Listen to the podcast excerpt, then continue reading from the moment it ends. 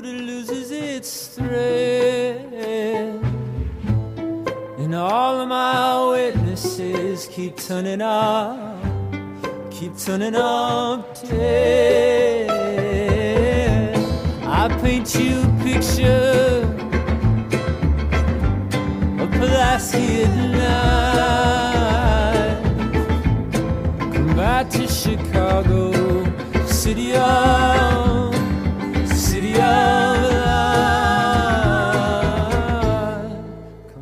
to Chicago. Hey everybody, welcome to Reporting as Eligible. I'm Paul Noonan of Acme Packing Company, the Shepherd Express, and this awful cold that I've contracted from my children. And uh, I'm not letting that keep me from ripping on the Bears for like an hour here because I'm I'm just not doing that. That's my raison d'etre. So um, nuts to that. So we, we we start the season against the Chicago Bears, who uh, have I would say their fans have high hopes, but I bet their organization secretly doesn't. Um, at least less high than the Packers do. But um, there's a lot of uncertainty. No one really knows what to make of this game, and uh, we can try and parse through all the crap that's going on and figure out what, what it actually is. So, first to help in Urban Wauwatosa under a majestic display of bobbleheads, uh, getting super angry at the Chicago Cubs, we have Hey, it's JR Radcliffe, training sports reporter for the Milwaukee Journal Sentinel. Love that Raison d'etre has made it into this podcast. Love that you, Paul, are are, are being the Willis Reed, the gamer, to to uh to get in there and do the thing that you love more than anything else, and that's rip on the Chicago Bears. So I'm I'm proud of you, buddy. I'm it's proud of you. It's the best. It just is the best. And uh, yeah, um, I guess um, yeah. Uh, the other also to help um, and not getting angry about baseball um, in, in not urban anywhere. We have What do you mean not urban anywhere? I'm in Colorado Springs, is, man. what is Colorado Springs actually like? It's it has like a million people in the metro. Is it really? yeah. Oh, it- that's pretty by- good. By Okay. 2035, it's going to be bigger than Denver. I'm Matt, but you can call me Matub, Acme Packing Company, me and Weaver, Dinner Twitter, Rabble Rouser. Does it have more tall buildings than Cleveland? Like, is this a Um, come and look at both of our buildings situation, or? It's got more tall buildings than Cleveland. Uh, It's only got like two of them, but we got like mountains and Well, I know you have mountains. You're in Colorado, And but also the the- country has mountains too. The metro. The metro Colorado Springs area is, I think, geographically bigger than Metro Atlanta. It is it. So you- legitimately, without traffic, would take 45 minutes to get from one side to the other. So you got some good sprawl going on there. Yeah. Okay. It includes um, Monument and Black Forest and Peyton and Falcon and a bunch of bedroom communities. And people an Air ever call you, like- Academy. Do people call you like the Quad Cities of Colorado? Uh, no, but locals do complain about, uh, like born and raised people complain about how, like, back in my day, town ended at the edge of Nevada. And, like, Nevada is literally downtown. ah, gotcha. All right. So anyway, we play the Bears. Should we start with how much Justin Fields probably sucks? Because I think my favorite topic specifically is how bad Bear quarterbacks suck generally. Um, it- it's very fun. It's amazing how bad they've been. Their single season records are all held by Erik Kramer, um, who I, uh, legitimately hilarious. A, a a quarterback who was much better for the Detroit Lions than he was for the Bears. Just happens to be the best Bear single season quarterback ever. Not counting Sid. We're not going to count Sid Luckman. Nobody just nobody mentioned Sid Luckman in the comments or anything like that. We know. We know he was good. We understand. He played it in the 40s. We don't care. Uh, we- We're not bringing up Don Hutson every single time. Yeah, I guess we are, but um, Yeah, maybe. Maybe so. Okay, fair point. But uh, And they went to they went to two Super Bowls with two different quarterbacks, neither of whom is good. I mean, they're they're like famous a little bit, but they're not good. It's amazing. How have they been able to do this? I, I feel like the 85 Bears uh, should be the living example of the hypothetical of if if you could win a title, would you give up being good for like the next 30 years? And yeah, they got the Lovie Super Bowl. I think that sneaks in under that. But the 85 Bears were awesome. They were like the best team ever. But they, they really did set back the Bears like 20 years because they taught them that you can win with good defense and running the ball. And r- like right when that stopped being true, like really, really right, right when it stopped being true. Like Montana uh, already was around in Marino too, but like passing started to dominate, and they just kept doing it and doing it and doing it and doing it, and they're still kind of doing it.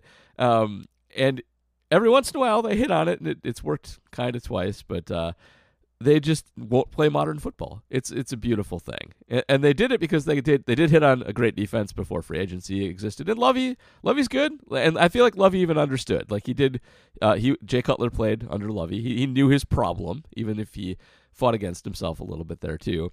But by and large, they just try and get defense, and they try and run the ball, and they don't care about quarterbacks, and and that's how they live. It, it's uh, it makes me happy. So feels like the type of thing that shouldn't still. That's I mean, 1985 is more than 30 years ago. Like, what's happened? How is it that it? almost 40 years ago. Why is that allowed to endure? How is how has nobody come along? So- they tried the Trestman thing. yeah, they tried the Marc Trestman, but '86 team was almost as good, and they um, were on track to do well until their quarterback got hurt. Yeah, sorry about that. So maybe maybe you still do need at least an average quarterback. You, I mean, you, you obviously do need at least an average quarterback. I think part of the problem with, for the Bears is that they do have old family ownership. Um, we, we went over the the families in the league a couple episodes ago, but the McCaskies do run things. They're old school. There's not like some analytics person there to tell them like stop doing this, and the buck does stop with them. So you know, uh, I feel like for a while they just hired guys with mustaches. When like they went from Ditka, they had uh, uh, was it Dick Jauron that had the big mu- Dave Wannstedt. Like Dave, Dave Wannstedt, Wannstedt had just looks one. like he was just kind of a half clone of Mike Ditka, um, and kind of coached the same kind of way. Forever, they would just recruit guys. Not rec- they're not college. They would draft guys who played nearby. They would like just draft random Notre Dame guys. They drafted some random Northern Illinois running back in the second round once, and everybody was like, "What the hell are you doing?" Like, well, we heard of him. He plays nearby. but they're not that anymore. They have I, feel feel like a grown up organization now, but uh, they were hurt a lot by old timey football people thinking they knew how to run newfangled football, and uh, nope, didn't. Cubs kind of had the same problem. Like they treated their minor league system as a like cohort to the mid, like as on equal footing as the major league system for a long time. Like the Cub curse is basically bad management that tried to have the Iowa Cubs winning World Series, which you know you can't do in AAA. So. Um, yeah, it just it just old old timey crap got in the way. Be modern. Be Did the smart. Iowa Cubs did the Iowa Cubs win some World Series? I wasn't aware of any of No, they didn't. They couldn't. Um, you know, um, back in the old days when there was less structure to affiliated ball, generally speaking, um, the Cubs had all these farm teams, but they didn't use them as a feeder team to the Cubs. They tried to make all of them good in their respective leagues, and so like they didn't call guys up to play for the Cubs. They let them play down on the farm to make the farm teams good in you know uh, going against what everyone else did at the time. It cost them like 20 years of competing, in addition to lots of other bad things they did. But this is not a baseball podcast. Now we're done with the Danny portion. yeah, but I'm sure your brother's gonna be psyched. He is. He's going to be very, very excited. Anyway, they have a quarterback now who can't throw but runs, and uh, that is in keeping with great Bear tradition. So should be fun. They'll be bad. Huzzah! Yep. I'm not scared of them at all. I feel like I'm too cocky. Because they suck. Like, they're not good. I- I've seen way too much. Like, I got in an argument with a guy who thought Justin Fields had a fantastic arm and that he would come around this year. And, like, that's not going to happen. Um, I, I have a chart in the rundown of the uh, uh, table one. It's from the Football Outsiders Almanac. The worst career starts for quarterbacks, 1981 to 2022. Uh, Justin Fields is on it with Zach Wilson right there. Um, Justin Fields had a negative 28.4 DVOA his first year and a negative 34.5 in year two. He got quite a bit worse. That's not a good trajectory to be on.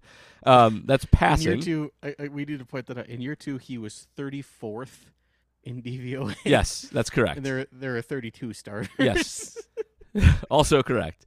Uh, that's passing only. Running, he's fine. He's good at running. If you look at his EPA, he was about as good as Aaron was last year. Um, but I don't think we care that much about running because you got to pass to win. And there's only one good quarterback on this whole chart, and it's Troy Aikman, uh, who is the first of the big, huge Cowboy acquisitions. Um, played for just an atrocious Cowboys team uh, and you know is the furthest thing from Justin Fields. You know, a, a super accurate statue, not not Justin Fields. So there's not a lot of precedent for Fields getting better. It's basically never happened other than Aikman. If you want to go to bat for Jeff George, who some years into his career had one good season for the Vikings, yeah, all right, maybe, but I don't think so. Um, So there there is another there's another chart going around on the twitter.com today.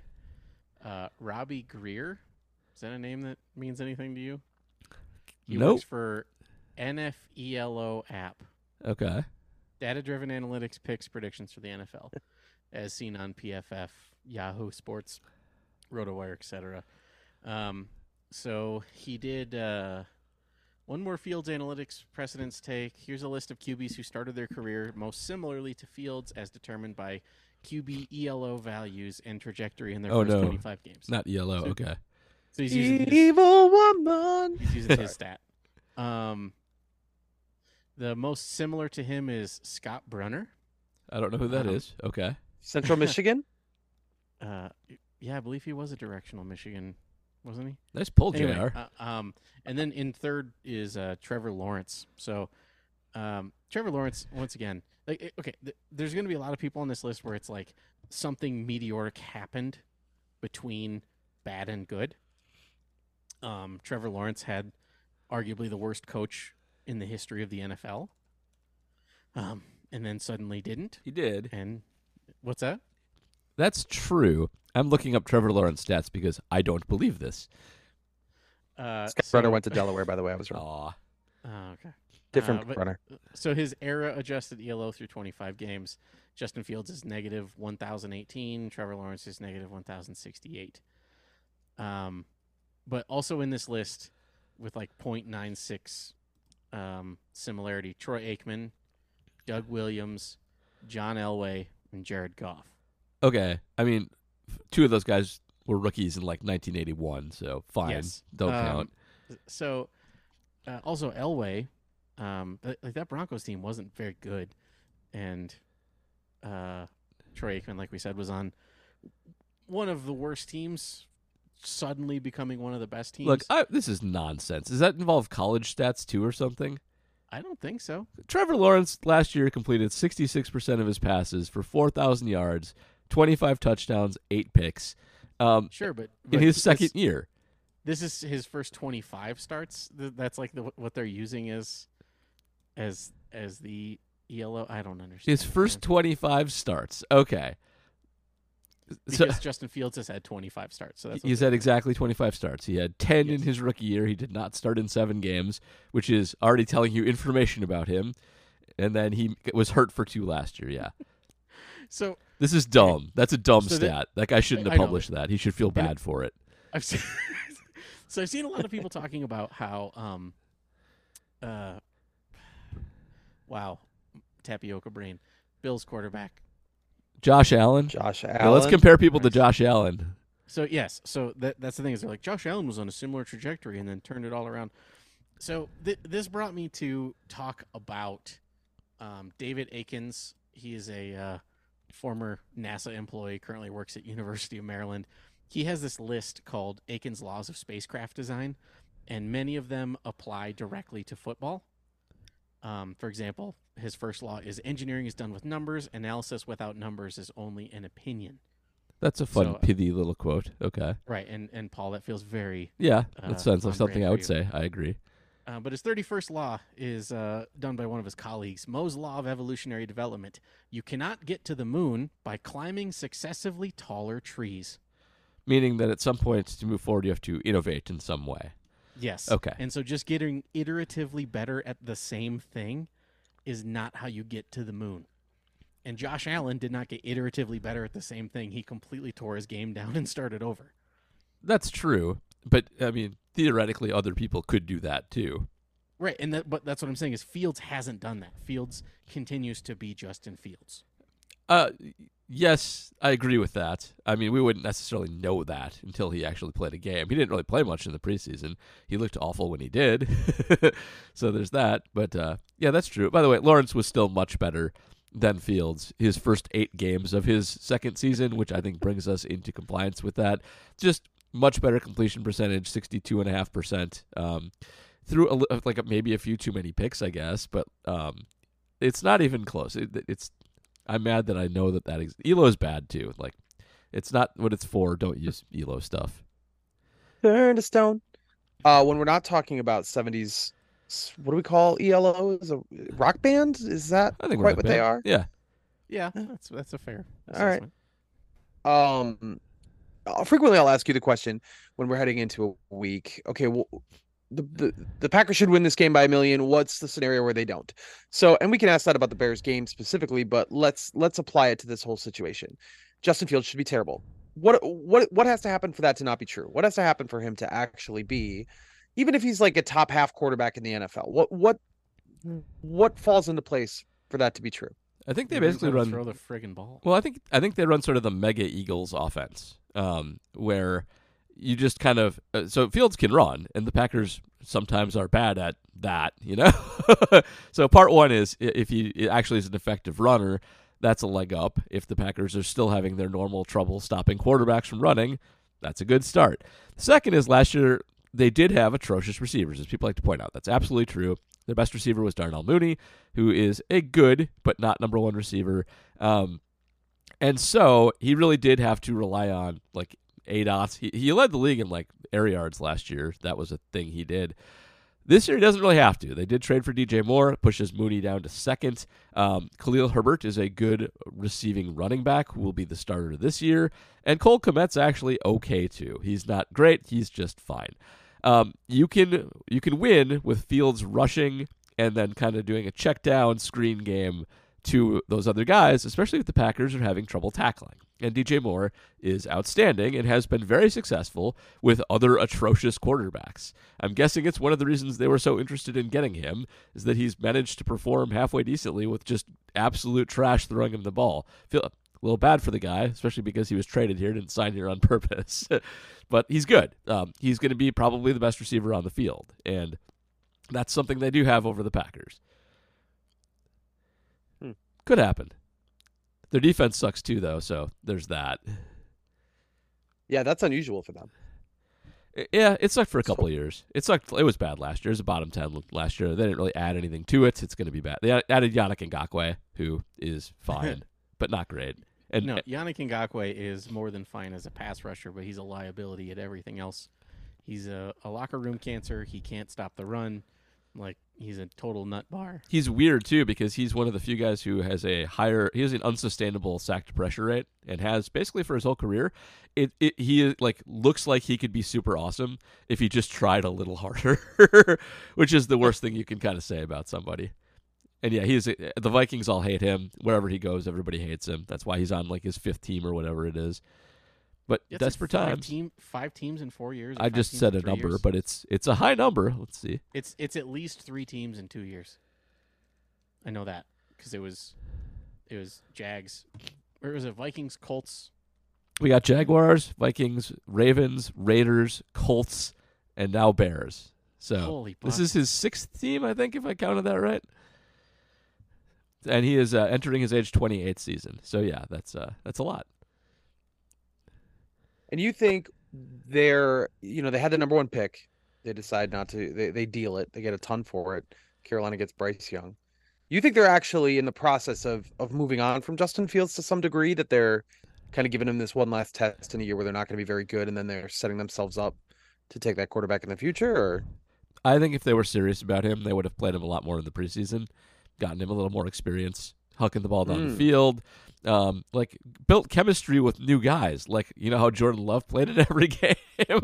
um, there's a lot of new players in the receiving corps. Like they have Marcedes Lewis and Robert Tonyan as backups at tight end on this team. yeah, man, it's it's ugly. Um, it is ugly. Um, and they they barely played him at all. It that tells me that they do not trust him. That they maybe don't even want to expose that much information about him. Um, and I, I think this is likely a situation where they're going to be in the market for a quarterback next year, which is smart. Like this is a smart thing that they've done here. Uh, Sure. If you believe in Bryce Young, then they should have drafted Bryce Young. But he is very tiny, and the quarterback club next year is supposed to be quite a bit better. Like um, C- Caleb Williams and Drake Maye are already like surefire one and two, but Jordan Travis for Florida State, he was a super good guy last year. He looked dynamite and blowing the doors off LSU. There's going to be a whole bunch of quarterbacks in this draft. So, um, So there's Hmm. there like I legitimately saw a take the other day that said like the most quarterbacks ever taken in the first round is five. The most quarterbacks ever taken is like I think it was like fifteen Yeah. or something like that. And it said that this class sh- is expected to break both of those records. I think that's true. Yeah. So the Bears are being smart. I think I do, and I think they know he sucks. I mean, isn't the natural though pushback there is well they just don't want him to get hurt. That's the whole thing is he's prone to getting hurt because he's a running quarterback. So you would naturally want to limit those opportunities in the preseason. I think so, but you can also just tell him like one, two, three out, like practice aiming. You know, it's and then and then yank you. Practice he needs it. But you're right. I mean, you don't want to play the Justin Fields offense in the preseason. That is a way to expose him to danger. But I mean, if you're going to develop him, you want active game to develop him. It's hard to develop somebody in practice with people not actually chasing you down. So I I, I think the writing's on the wall for him, but we'll see. Could be wrong. All right.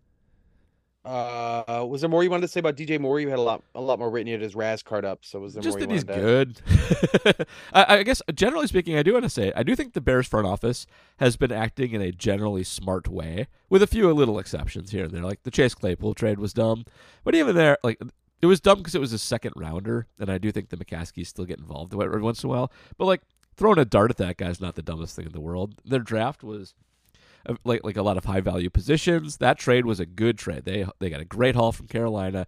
DJ Moore is under contract for several more years. He works well with bad quarterbacks. He can like he can be a dependable guy to build around. Like they won't have a bare cupboard if they do bring in a rookie quarterback in. They they have the makings of some stuff here.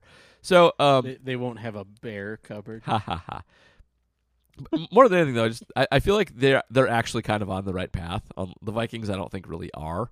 Um, and so if they're bad this year, I don't really think it's a reflection of them being stupid for like the first time ever.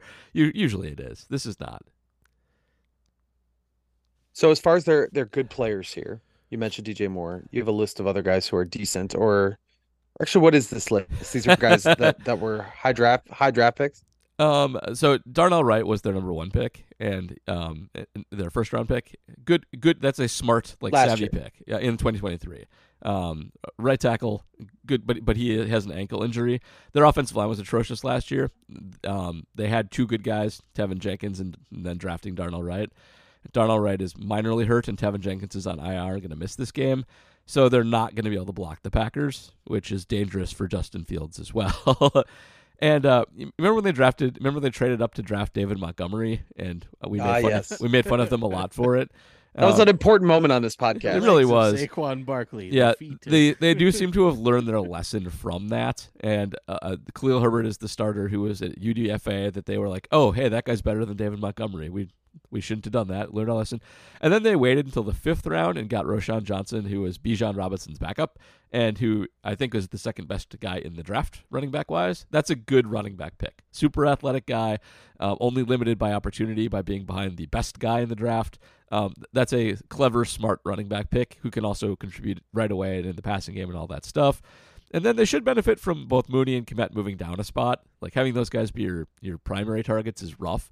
But this is DJ Moore might make everybody better. Like in terms of just how they might win, having him there to soak up defense and targets w- will make I think Mooney legitimately more dangerous, who was really stretched. And and just Kmet like not having to fight off the second best corner should be pre- uh, quite a bit better as well. It's not bad. It could be worse. Sorry, for for a second I thought you were saying that Large Robert was going to be their tight end. He is, he's their backup tight end. yeah. If Now I Cole. Kmet goes he'd down, be then it's all Packers all the time. I mean, How many catches? Go ahead. Equanimeous is still on the receiving corps too, so we got a lot of Yeah, he Packers is. here. It's like the How minor league many- Jets. How many catches over under for ex Packers in this game? Because you got Equanimeous, Robert Tonyan, Big Dog. Seven. Seven? That's a lot. I don't even think so. under, Right? Are there? Are, is, That's, is a, there that's a high bar. Because Mercedes isn't going to catch any unless it's just a trick play for revenge. Like that's the only. Oh, I, I think that's coming. Yes, I, I absolutely would set it at 0.5 and take the over on Mercedes. okay. I, I legitimately think that you could see three to Tonyan and four to EQ. Mm, could be. Yeah, I'll take the under. I don't think like uh, DJ Moore's going to catch the most targets, and Herbert's going to catch the second most targets, and Mooney's going to catch the third most targets. There's not a lot of. They, they only throw like 15 passes a game. You're not. I was going to say, JR, JR, how many times do you think Justin Fields has thrown for more than 250 yards? I'll say six times. Lower. Oh, really? I thought I was going pretty low. oh no! Is it four, four times? It is lower. oh no, Justin Fields. I'm so sorry. He's pretty much the same as Trevor Uh, Lawrence, though. Uh, Yeah, two. He's he's he's thrown for more than 250 yards twice. Well, that's not what you want. Um, Yeah. God, I I really liked him at Ohio State, guys. I did too. mean, I did Right. too. He- Look, uh, look, Jr. When when I tell you that I have screenshots of one Paul Noonan in the Slack chat saying that, oh crap, Justin Fields is about as close to a can't screw up prospect as you can get. I don't think the Bears can screw him up. All right, man. Words. Well, Then they here we are. put him behind the worst offensive line in the league by a country mile, and not the way to do pretty it. sure, Well, that's the thing is, I'm pretty sure the same things were said about David Carr. Yeah, I was just thinking of David Carr when you were saying that. You know how There's times? probably a number of other quarterbacks too who fit the same bill. You know, Justin Fields led the league in sacks last year, right? Like, he, Yes. he was he was like 32nd in attempts, but most in sacks. That's uh, oh God. that's really he got sacked 55 times. I don't have his Wow. attempts up. Yeah, um, there's only two players who had under 400 attempts in a season to ever be sacked more. Um, one was Randall Cunningham, who was once sacked 72 times on 209 attempts in a season. Um, I don't remember the other one because that one's so incredible. Like, I can't believe he didn't die. Um, but yeah, Fields. Uh, Fields needs good offensive line because he is uh, uh, slow to make reads and uh, he runs himself into sacks way too much. That's what you Yeah, got to fix with the guy. What a shame. Also, Yeah. Randall Cunningham could punt. So like, there you go. Shouts to David Bakhtiari this week. I believe it was this week, tweeting that he believes uh, sack yardage should count against pa- the passing yardage uh, total. Uh, which I don't know if he means he just thinks that's just a fair statistical thing to do if you're going to count negative rushing yards against rushers, or if he truly recognizes that sacks should be more regarded as a quarterback stat. Doesn't doesn't ESPN I'm with him on already do that. He's right. What's that? ESPN uses Yeah. ESPN uses sacks for something, and I think it's I think it's passing yards. They keep track of sack yards, but I didn't think they took them away from passing yards. But maybe It's they either do. passing or it's either passing or rushing, but they for sure use sack yardage to subtract from quarterback stats. Oh, nice. Yeah, that's why I was kind of confused by the the rhetoric going around. I was like, I know ESPN does it. Like QBR is dumb, but like ESPN uses sack yardage. All right. Well, that's something. Um, even if the Bear offense is halfway decent, their defense is just going to be a train wreck. It's going to be so bad. The Packers ran for like 370 yards on them last year. Um, so even if the Packer passing game is struggling, there's no reason to think that's improved on the Bears at all. Like Yannick Ngakoue, if anything, makes that worse. So um, it's a lot of the same guys. It's a lot of the same guys in the secondary, especially um, Eddie Jackson's still probably the best guy in the secondary. Um, Jaylon Johnson may be the best guy in the secondary, but it's rough. That defense was awful last year. They they have some young guys, but uh, nobody who's going to make an immediate impact, and it's going to be, I think, pretty bad. They should be able to score. If the Packers can't score in this game, that's to be worried about. That is something to watch. Is it is it possible that the two best players on the Bears defense went to the University of Wisconsin? That being Jack Sanborn, an undrafted free agent Yeah. who is quite good, and then TJ Edwards, guy that they signed in this this offseason. Now he's an older guy, played for the Eagles last year, went to the Super Bowl, had a nice year last year. I don't know if he, either one of them actually will fit the bill, but two two pretty good UW guys. I think it's possible Sanborn is. So uh, I, I'll say yes, it's possible. I'm not sure T.J. Edwards is though. Um, I, I I think I think Jaylon Johnson or Eddie Jackson's probably a hair better. Their nickelback's pretty good too, whose name is escaping me. Stupid computer not updating quick enough. It's not Ky- Kyler yeah. Kyler Gordon. He's okay. He's fine. And Jaquan Brisker's on the defense too, right? Yeah, I don't Same- like him as much as other Jaquan people. Brisker couldn't catch a 85 year old Sammy Watkins, so like may also maybe I I, d- I thought you had to retire if that happened. Me Why too. is he still here? So what's really funny is when when Brisker uh, said the things he said this week. Are you guys aware of? Yeah, the it's so tired. The just whatever, just general bashing of the Green Bay. But not Green Bay even. He literally just goes, "I hate Green Bay." Lots of people Yeah. hate Green Bay. and then uh, so highlights of him missing tackles started coming out. Like he had like 105 tackles last year. Um, but so, like I don't think he even made a Pro Bowl. Like I mean, it's tackles are a bad stat on a bad defense, yeah, especially. except for if you're the Giants and you give um, uh, uh, uh, Blake Martinez a bajillion dollars because he had 150 tackles. He spent that money on ripping people off, uh, selling Pokemon cards. Allegedly. He Brisker, by the way, Uh-huh. Brisker a good combine speed guy, so um, I don't know if he's maybe just not as good functional speed, but he's fast. there's there's I swear to God, I, I'm pretty sure it was it was uh Brock, the 49ers Brock. Um Brock Purdy. yeah, pretty sure he shook him like Huh. out of his cleats. Like it was like the um Well, his agility scores aren't as good, so maybe that I was the gonna say, problem. it, it, it's like the the Tom Brady Brian Urlacher where there was just like a little tiny and, like, and he, he bit on I'm not even gonna call it a jab step, like a faint step. it was bad. But yes, also he was trailing Sammy Watkins. Like how does that happen? And also uh Rasul not even clapping back, this happened in parallel. Um, they asked Rasul about his take on the Packers Bears rivalry, and he said, "In seven years, I haven't lost to the Bears. I can't really call it a rivalry." Like, That's a good one. That's a good one. Hey, it's Kaley Cuoco for Priceline. Ready to go to your happy place for a happy price? Well, why didn't you say so? Just download the Priceline app right now and save up to 60% on hotels. So, whether it's Cousin Kevin's Kazoo concert in Kansas City, go Kevin, or Becky's Bachelorette Bash in Bermuda, you never have to miss a trip ever again. So, download the Priceline app today. Your savings are waiting. Go to your happy place for a happy price. Go to your happy price, Priceline. Uh, all right. Well, we're we're kind of closing in on questions here, unless there are any other points you want to make. Let's do questions. Our question people are also good at ripping on the Bears. So Yes, yes, yes. All right. Are we starting with Patreon questions? I assume. Uh, of course, patrons get first question priority. We'll start with JD. Based on what you have seen in the preseason, Matt Lafleur's offense philosophy is general. Wait, sorry. Matt Lafleur's offense slash philosophy in general, and with Rodgers gone, do you believe they will run much less 11 personnel than in years past and more 12, 21, and 22? Sub question How many wins do you see for this team if they stay relatively healthy? No major season ending injuries to key players. I keep going over the schedule and I always get to 10. I, I think they run quite a bit less 11. Yeah. I, I think they look a lot more like the 49ers. They run a lot more 21 12. They ran about 10% fewer plays out of 21 and 12 than San Francisco did last year. I bet that gap closes quite a bit. I think they run way more pre snap motion than they did when Aaron last took snaps here. And uh, yeah, I think that they'll be a much bigger power tight end based offense than they have been for quite some time. And yeah, it's an easy schedule. If they stay healthy and and Jordan's not terrible, it's hard to see them not getting to 10 wins. It's just So, really bad. there, there was there was a scenario where I was going over like, I was trying to think of like very pessimistic, and I was looking at like a playoff machine. I had them with four wins after the Kansas City game, and still making the playoffs at at uh, nine and eight.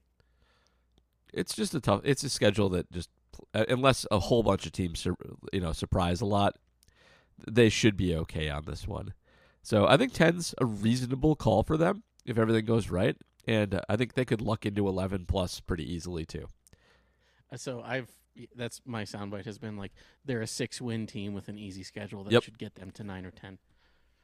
Also, shout outs to JD who uh, asked his question technically a day late last week because he asked his question at the right time when we recorded early. So he, he technically asked his question a week ago. So Mark Podscarvy was still first, but not truly.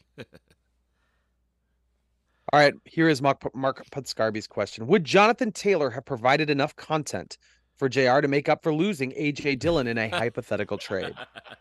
it's a great question.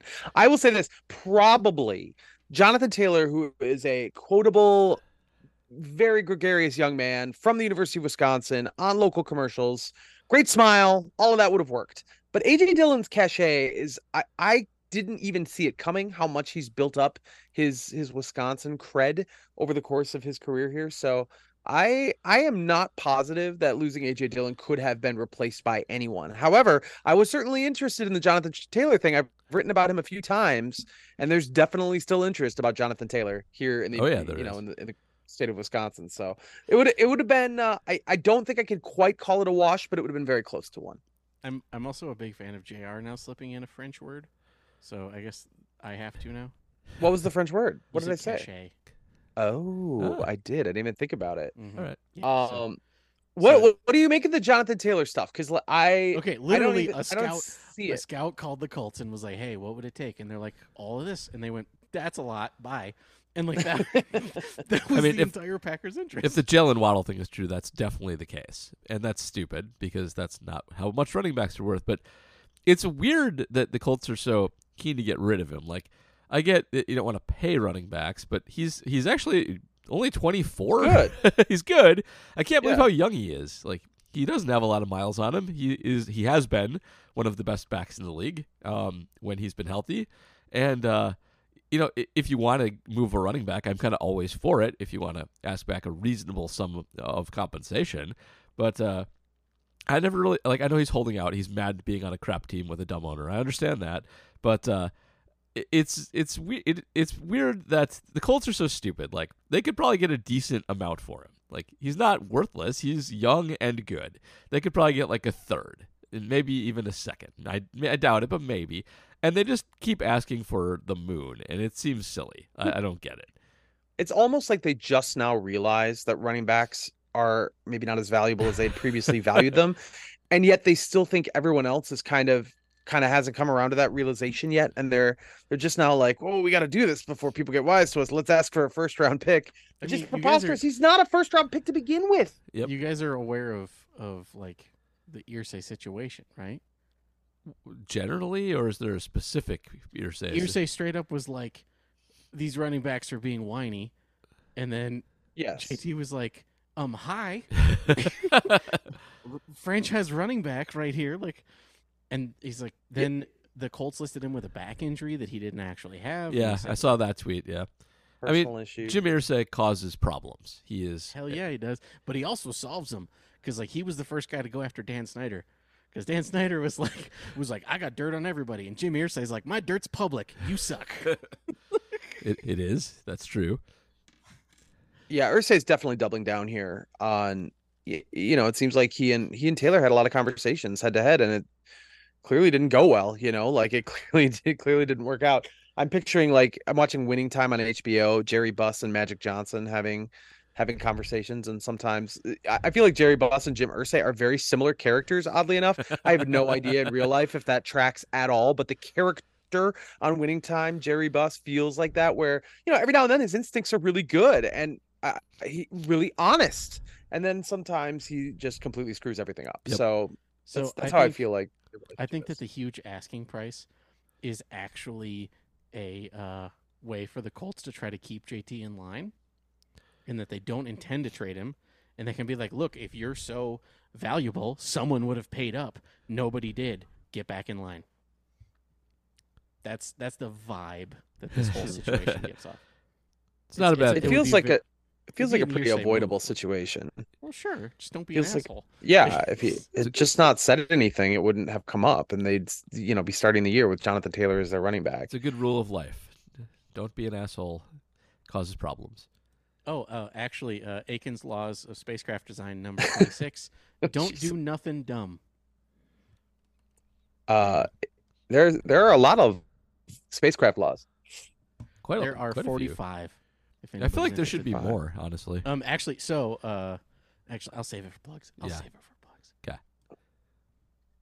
Price Trozen, question A Will the Packers be using a spy on Fields this week, or can we count on the line setting the edge? Question B, sub question. He didn't write that. I'm saying that.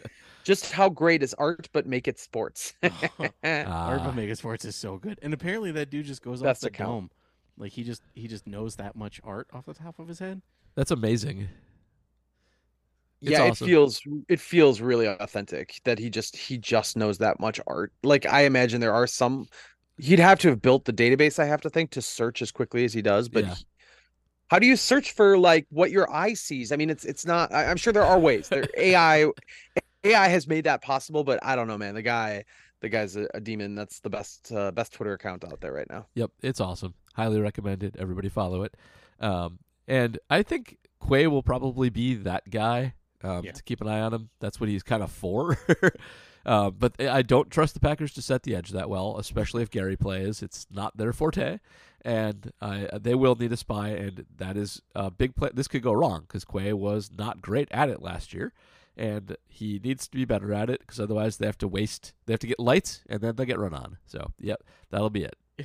Look, if if if my life depended on either making it across 16 lanes of interstate traffic or the Packers properly setting the edge, I would gamble on the traffic. Yeah, it's just not. They're just not good at it.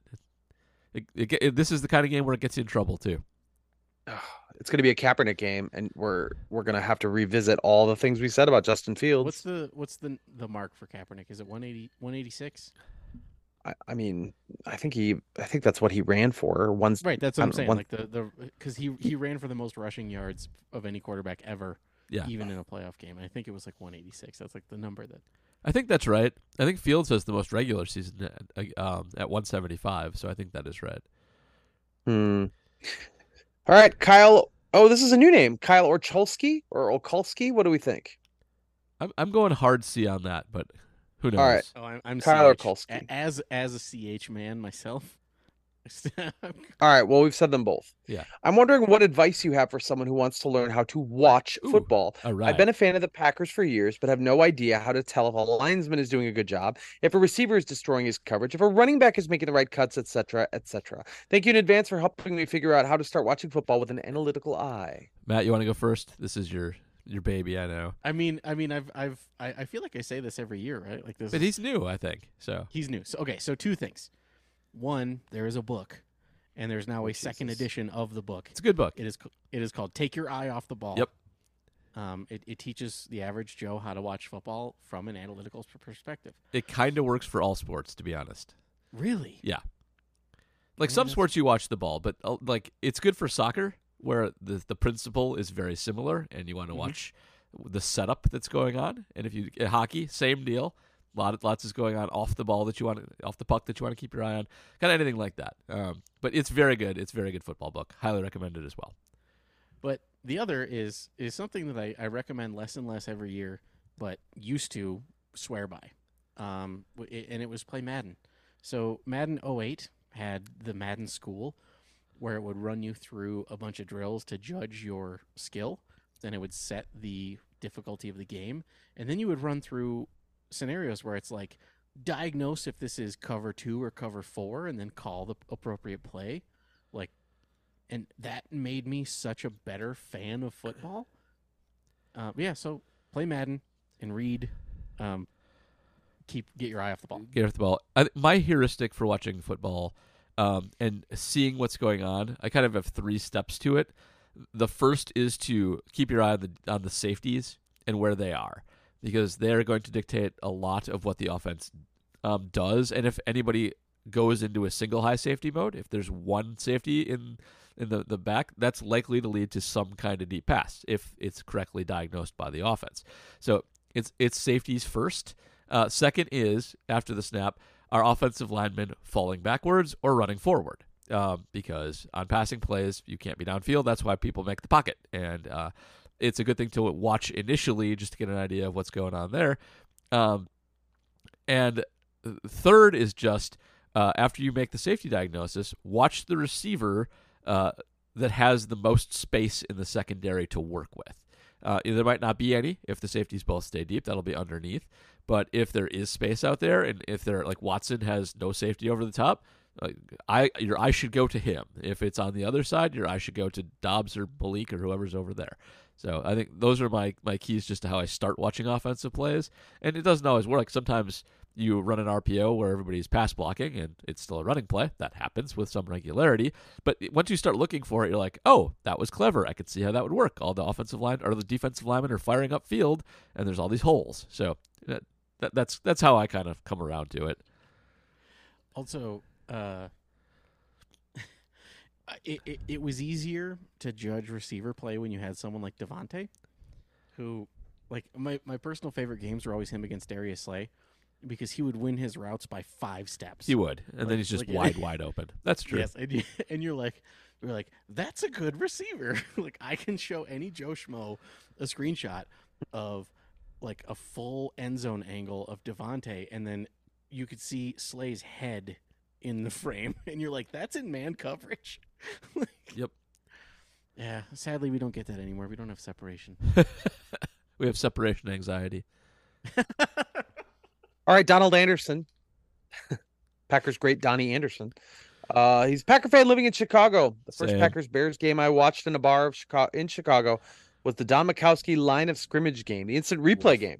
Yeah. I have a 2010 NFC champ. Is that the same game? Line of scrimmage, instant replay? I don't know that for sure.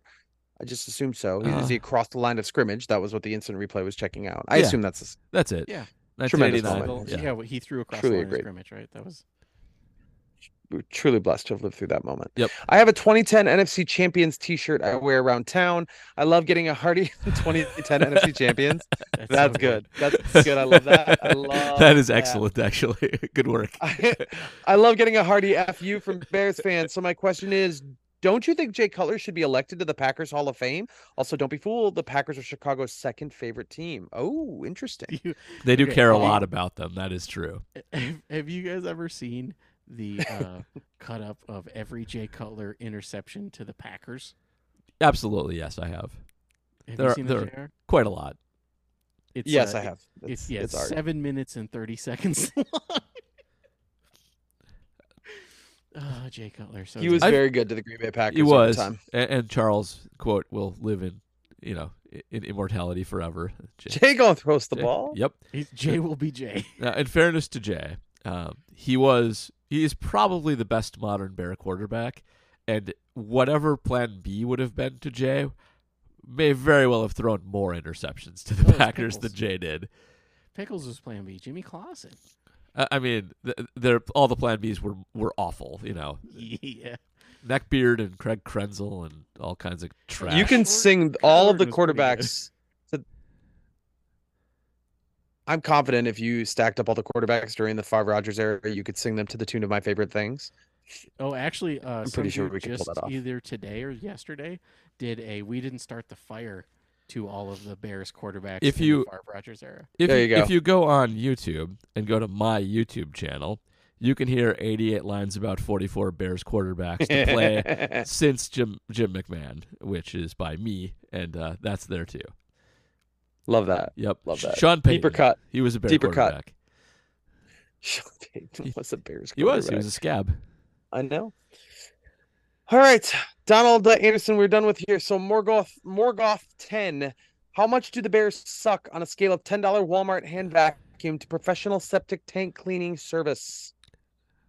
Kind of a lot. I think they're pretty bad. Uh, like they're they're definitely on the the septic tank level. Um, maybe a few below that, like a wet dry vac kind of thing. Like something that can get up paint out of your garage. I think is where I'd land. Like it.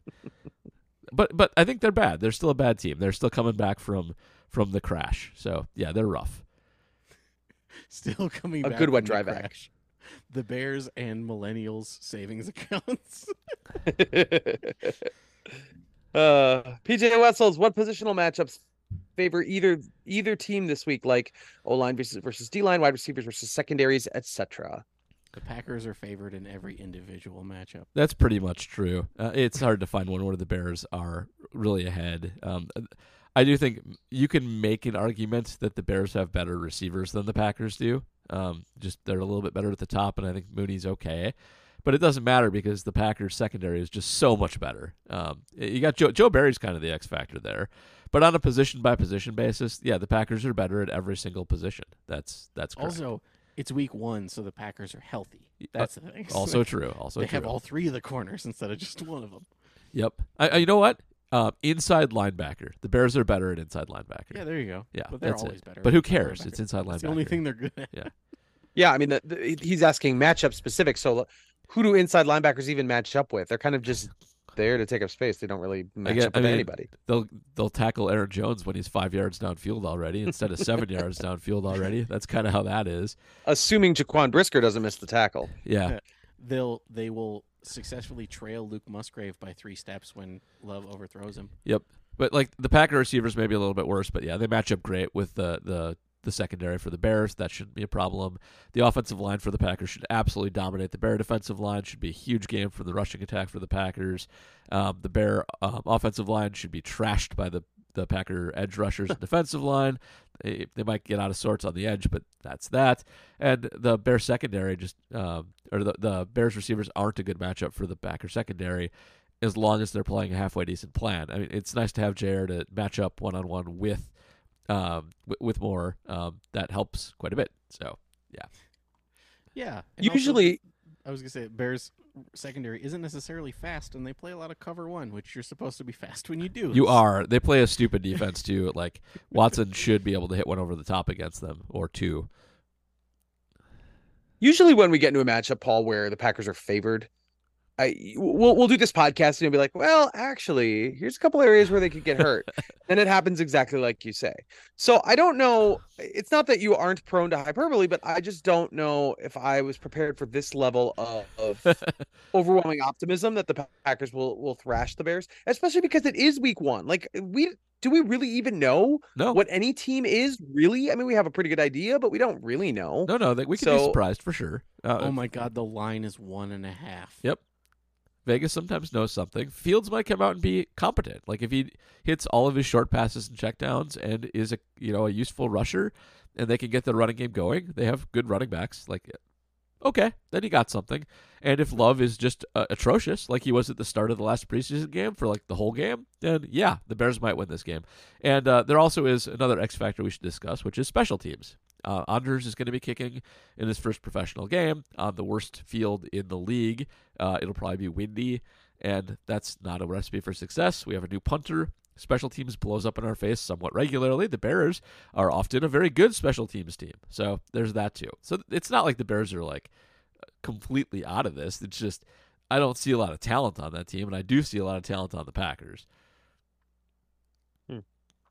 All right, it's time for old man on a bike in Shirlington. I'm gonna recline here for a second.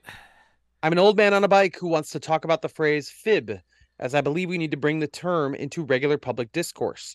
As all Wisconsinites know, the term immediately comes to mind when you have an see an Illinois license plate going 85 miles an hour weaving in and out of traffic. However, it can also be used to describe many other jackasses, such as those who ride e-bikes on a pedestrian trail. While it nominally has pedals, weighs the same and goes as fast as a touring motorcycle. In this regard, I think all Bears fans and supporters need to be labeled with the term fib, as they have far too much confidence and bravado that is warranted, and media personalities should not shy away from label- labeling them appropriately. My comment here is specifically directed to JR, as I feel he is missing a golden opportunity to become a Wisconsin legend by doing a live interview wherein he describes Bears fans as a bunch of fibs. Yes, there may be a fine from the FCC, but it would certainly cement his place in all Packers fans' hearts. Note, no real question this week, just an observation on Bears fans.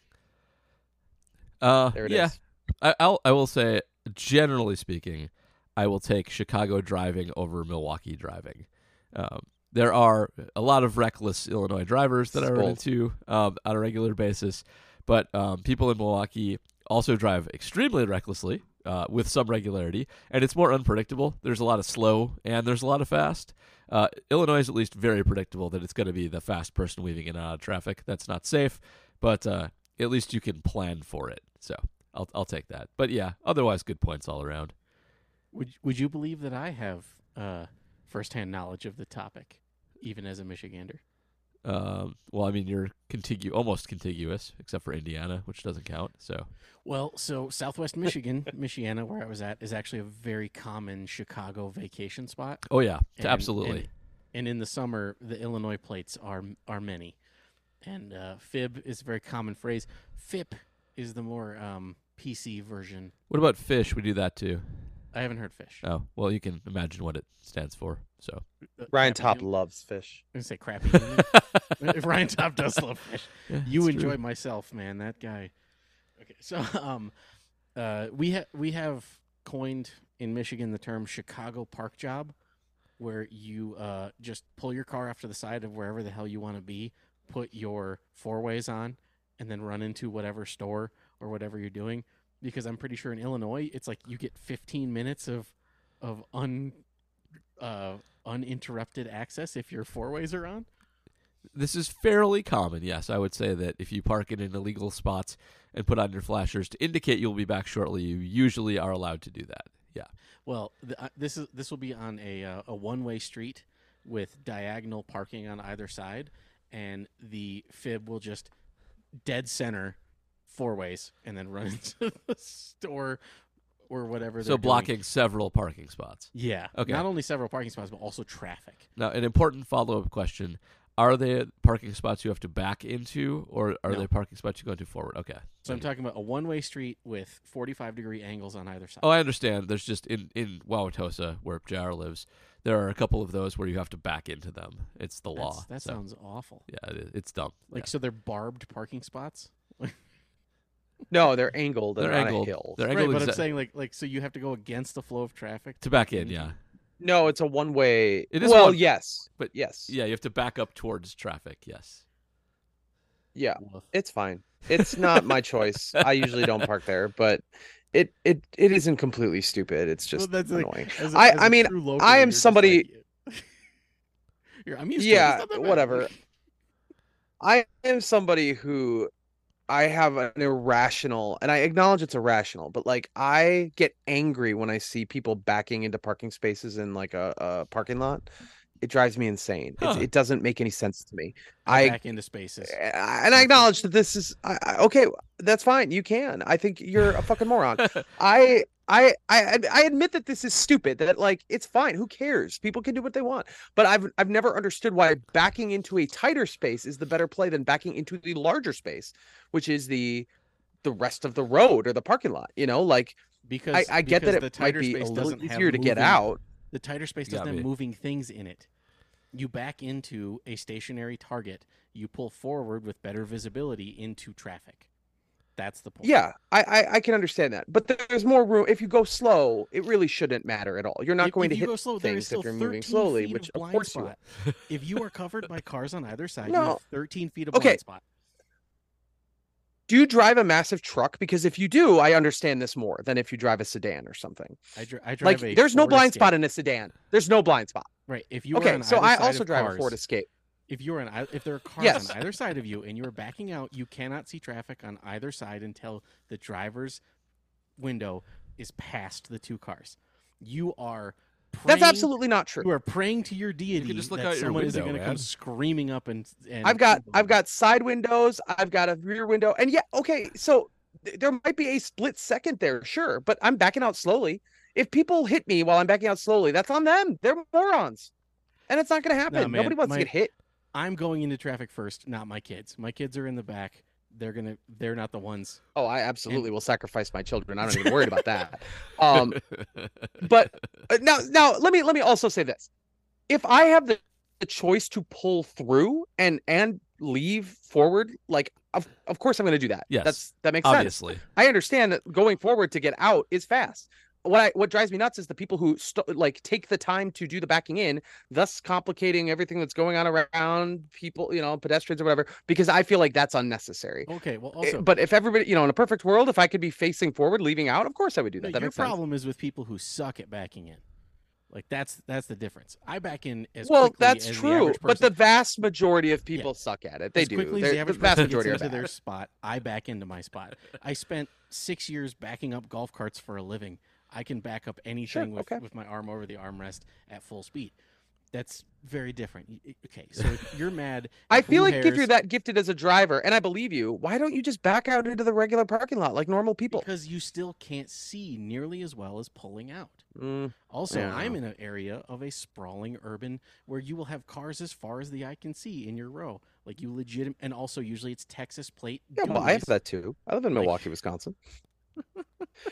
I, I mean, I, I acknowledge it's it's irrational. Like do, what you're saying, Matt, it makes sense. I, I get it. I get, and even if it didn't make sense to me, even if I thought it was completely stupid, who cares?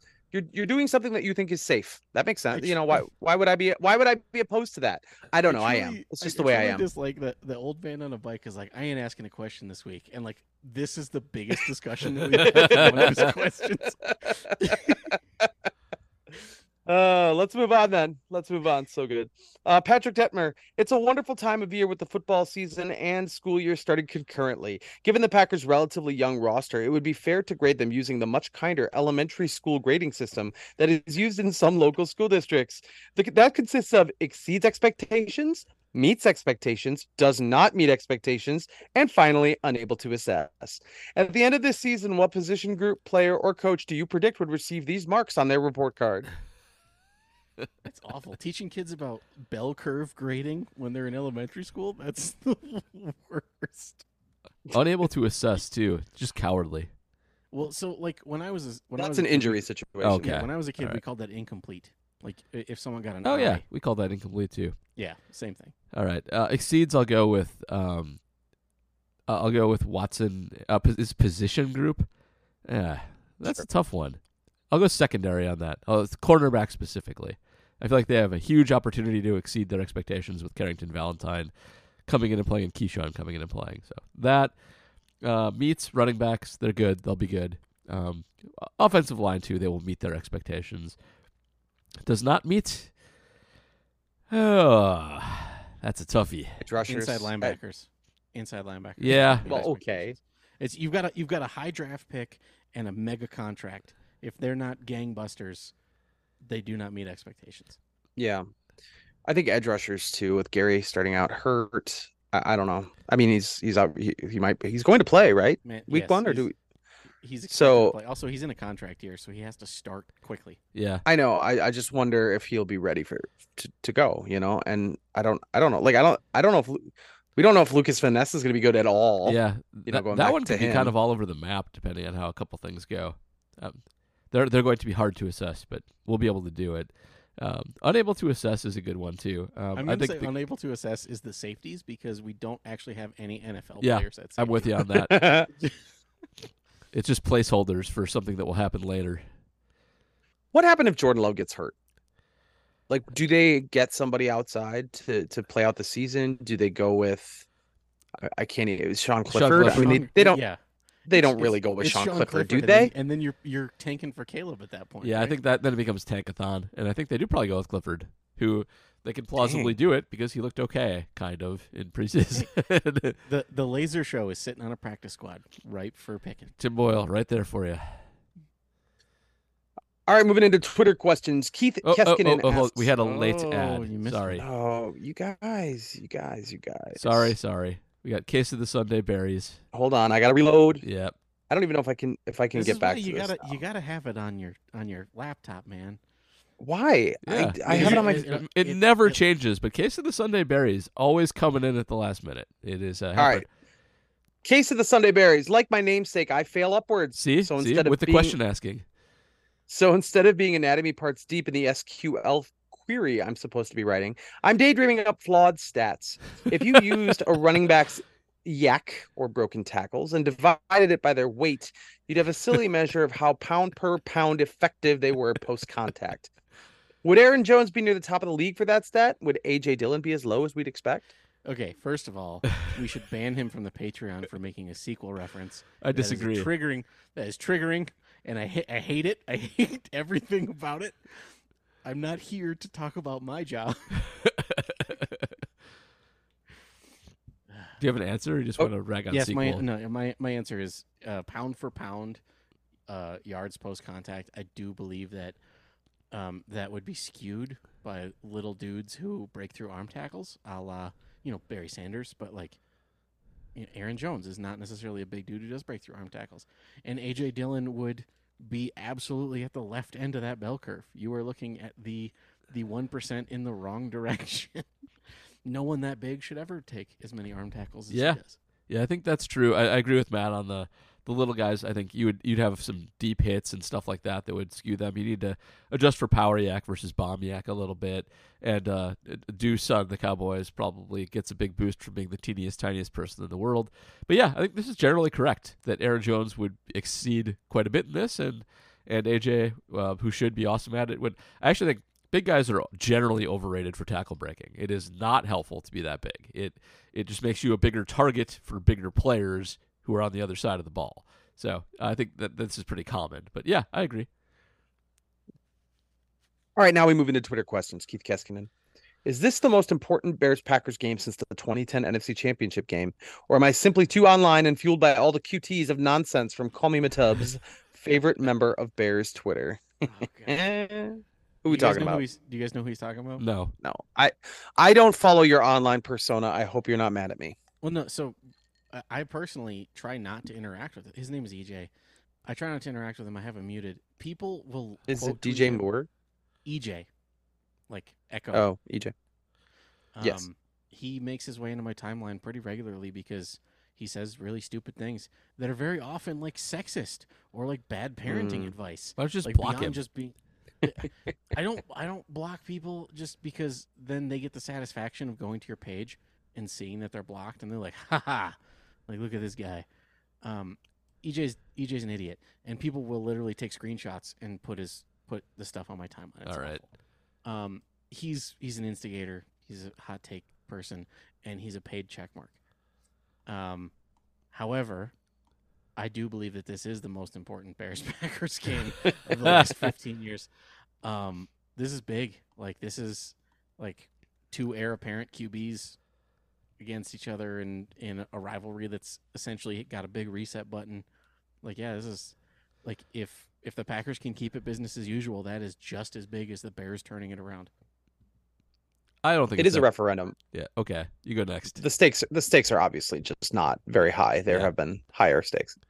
That's my thing. Like, um, also one one thing we didn't mention but probably should is haven't the Packers laid an egg in Week One for a couple of years now? Is that a thing? They have. The, the Packers usually start one and two for the last five or six. Yeah. games.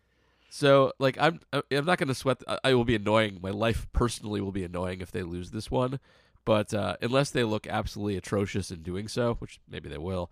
Uh, no, it's not that big a deal. Like, we get to play them again later. Um, there's a whole season. Season finale even. Last year the Bears like were weren't they three and zero, and then Greg Gabriel was like, uh, hey, They'll uh, go one and. You think there's they're gonna go way they one go and one and 14. 14 the rest of the way, and then they did. So I mean, sometimes you gotta start fast. Sometimes people start slow. It's not that big a deal. It's way less big of a deal than it used to be, where two losses doomed your whole season. Now that doesn't happen anymore. You can always rally back. So What are you talking Yeah. about? The Owen Tombstone? Let's- yeah, Owen Tombstone's not a thing anymore. I disagree. I- Let's also remember that the 2013 season finale between the Bears and Packers was a winner take all game for a playoff spot involving a last second touchdown to Randall Cobb. oh man, I Jr. I wrote a whole like thousand words about that game one time. Like back when I was. Trying I've to spent be a lot of time talking about that game too. Yeah, But back when I was trying to be serious about writing, I, I wrote about it as like it's the reason that I'm the Packer fan I am today. Ooh. Mm-hmm. Call Me Matub was born from the ashes of the uh what was the name of the guy who Randall Cobb toasted? Chris Conte? Is that it? Conte. yep, that was Chris Conte. Good Chris call. Conte was flat-footed and Cobb threw the hand up. Um, yeah, Jr. I'll, I'll send it to you sometime. It's actually Scott Cobb. not poorly written. Brandon Cobb? Is that what is that the name Larry McCarren threw out there? Brandon. Brandon Cobb. was Bra- Brandon Cobb I feel like was a was an athlete maybe in a different sport. I feel like it made sense that he would say that name, but I don't remember what I don't remember the reason. Uh, all right, Jonathan Deal. Who is the worst Packers quarterback that would be the best Bears quarterback in their history? Lynn Dickey. Majkowski. I don't think Uh, it is Majkowski's Majkowski. It was just one. He's kind of like Erik Kramer. The Majkowski season and the the Erik Kramer Bear season are very similar seasons, like th- Yeah. extremely similar seasons. I do think it's Lynn Dickey. Um, it- it's I mean obviously it would be Favre, Starr, or or, uh, or the other guy. Right, Um, but he's, he's asking to, to keep going down the list. Right, but um, y- you you get to the, you get past that, and it's either you know old timey guys or it's um guys who weren't quite as good. So I think Lynn Dickey is the correct answer. Like just Yeah, I think the, the question is who's the fourth best quarterback in Packers history, and I I don't- it's not Lynn Dickey. obvious. To me, it's Yeah.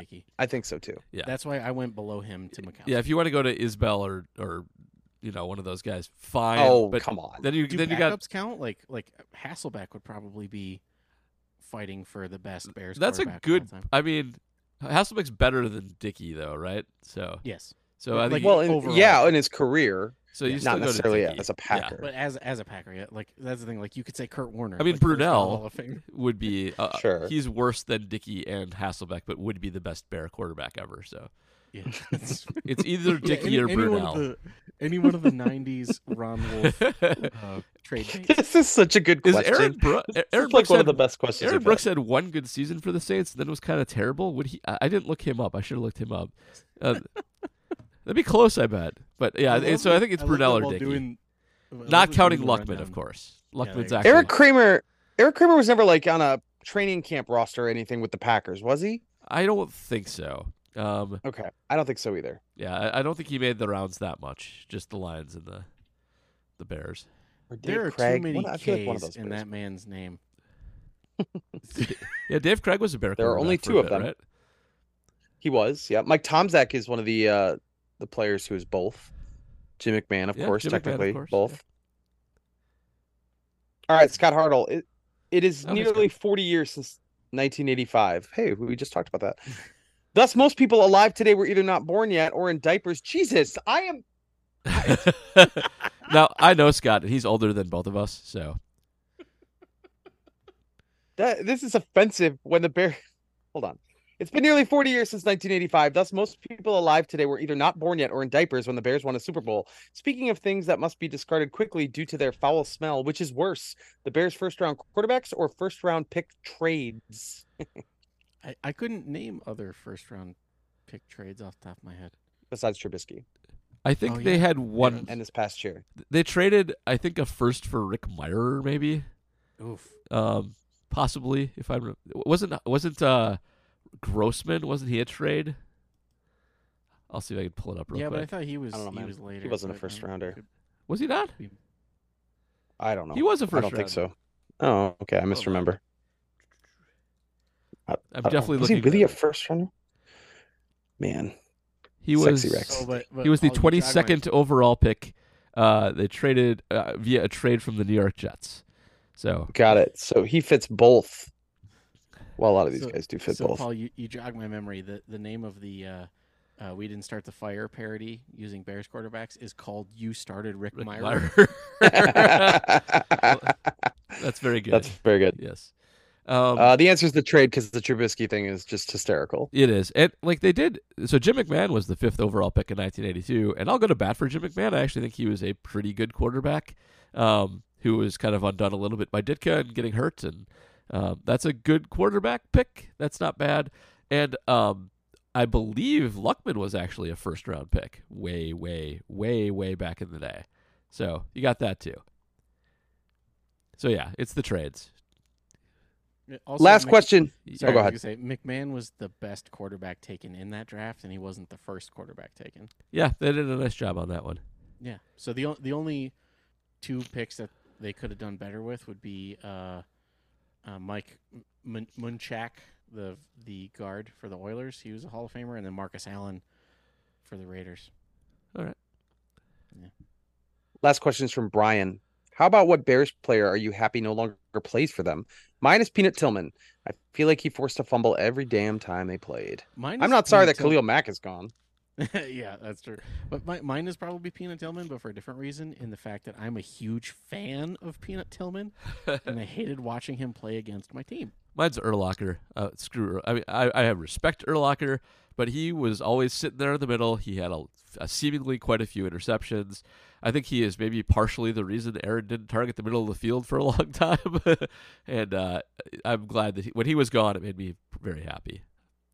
Yeah, but now you have to see his stupid billboards all the time. Oh man, Brian Urlacher's agent got has gotten him so much money for bald cream. It it, it all over the freeway. It's the thought it freeway. I I don't thought know what got- it. They're He, he got surgery. He got head surgery. whatever it is. I don't care. Jr., are you aware of what we speak? Yeah, man. I go through I go through Chicago all the time to get to you know Kentucky. I go through Indiana all the time actually. And yes, the uh, the multi the, the multi billboards frequently it starts a conversation with my kids in the back asking if I would ever do that as someone who is bald. and I tell them every time, "No, I'm perfectly fine how it is, low maintenance, I don't need hair." People would be weirded out if I suddenly had hair. That is correct. But uh, Right. It's weird. like that to Brian point it out. Urlacher- Brian Urlacher with hair. It's weird. It is weird. It it should is be. super weird. It's like, have you guys Also, seen- bear in mind that when he didn't have hair, he was a the, the most dominant middle linebacker in football. He was a he was a baller. He was like it doesn't get more masculine than that. But then he decided he needed the hair after his career or something. I mean, I don't I don't know what he was trying to recapture. Oh, he wants to be on TV. That's the Oh, that guy's Okay. never going to be on TV. Right, that is not happening. He the- is the dumber than a bag of anvils. That is not a good idea. I say bag of hammers. That's my. I my went. I dumb went with a bigger piece of metal. Sorry. a bigger, dumber piece of metal. the thing that gets hammered, not that does the hammering. Yeah, That's fair. I think we're Yeah. done. All right. That's what we got, folks. It's Yep. time for some football. Let's play some football. Let's Oh, God, do I'm it. so, I'm so excited for the season, man. We get it on Thursday too, and um, worth watching for the Packers because the Lions get a very injured Chiefs team and can uh, immediately put some distance there by getting a win over a very difficult opponent if they pull that one off. Yeah, before the Chiefs were super injured, I was like, man, that's not nice. Like, basically, the Lions are getting good for the first time ever, and the NFL is like, prove it. They're going to win that game though. No Chris Jones, no Travis Kelce. Like that's death to the Chiefs. Yeah, but Justin Ross and Skyy Moore are somehow going to both get 150 yards, and Could be, but yeah, with games. Jet Yay. McKinnon is going to get 100 yards just in carries. Good old Jerick. All right, before we go, Jr. Anything to plug? Uh, not right now. I'm gonna get a little bit deeper into the Packers Bears rivalry. that will resurface uh, here as we get into this uh, this first game.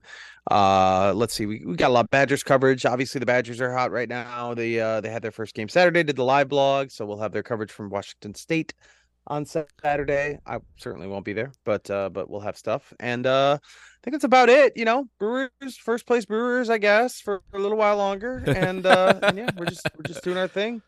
Hanging it's a on- good time of year. Love September. September and October are really really fun. Yeah, they fun are. They, of year. they are the best. All right, Matt, you got anything?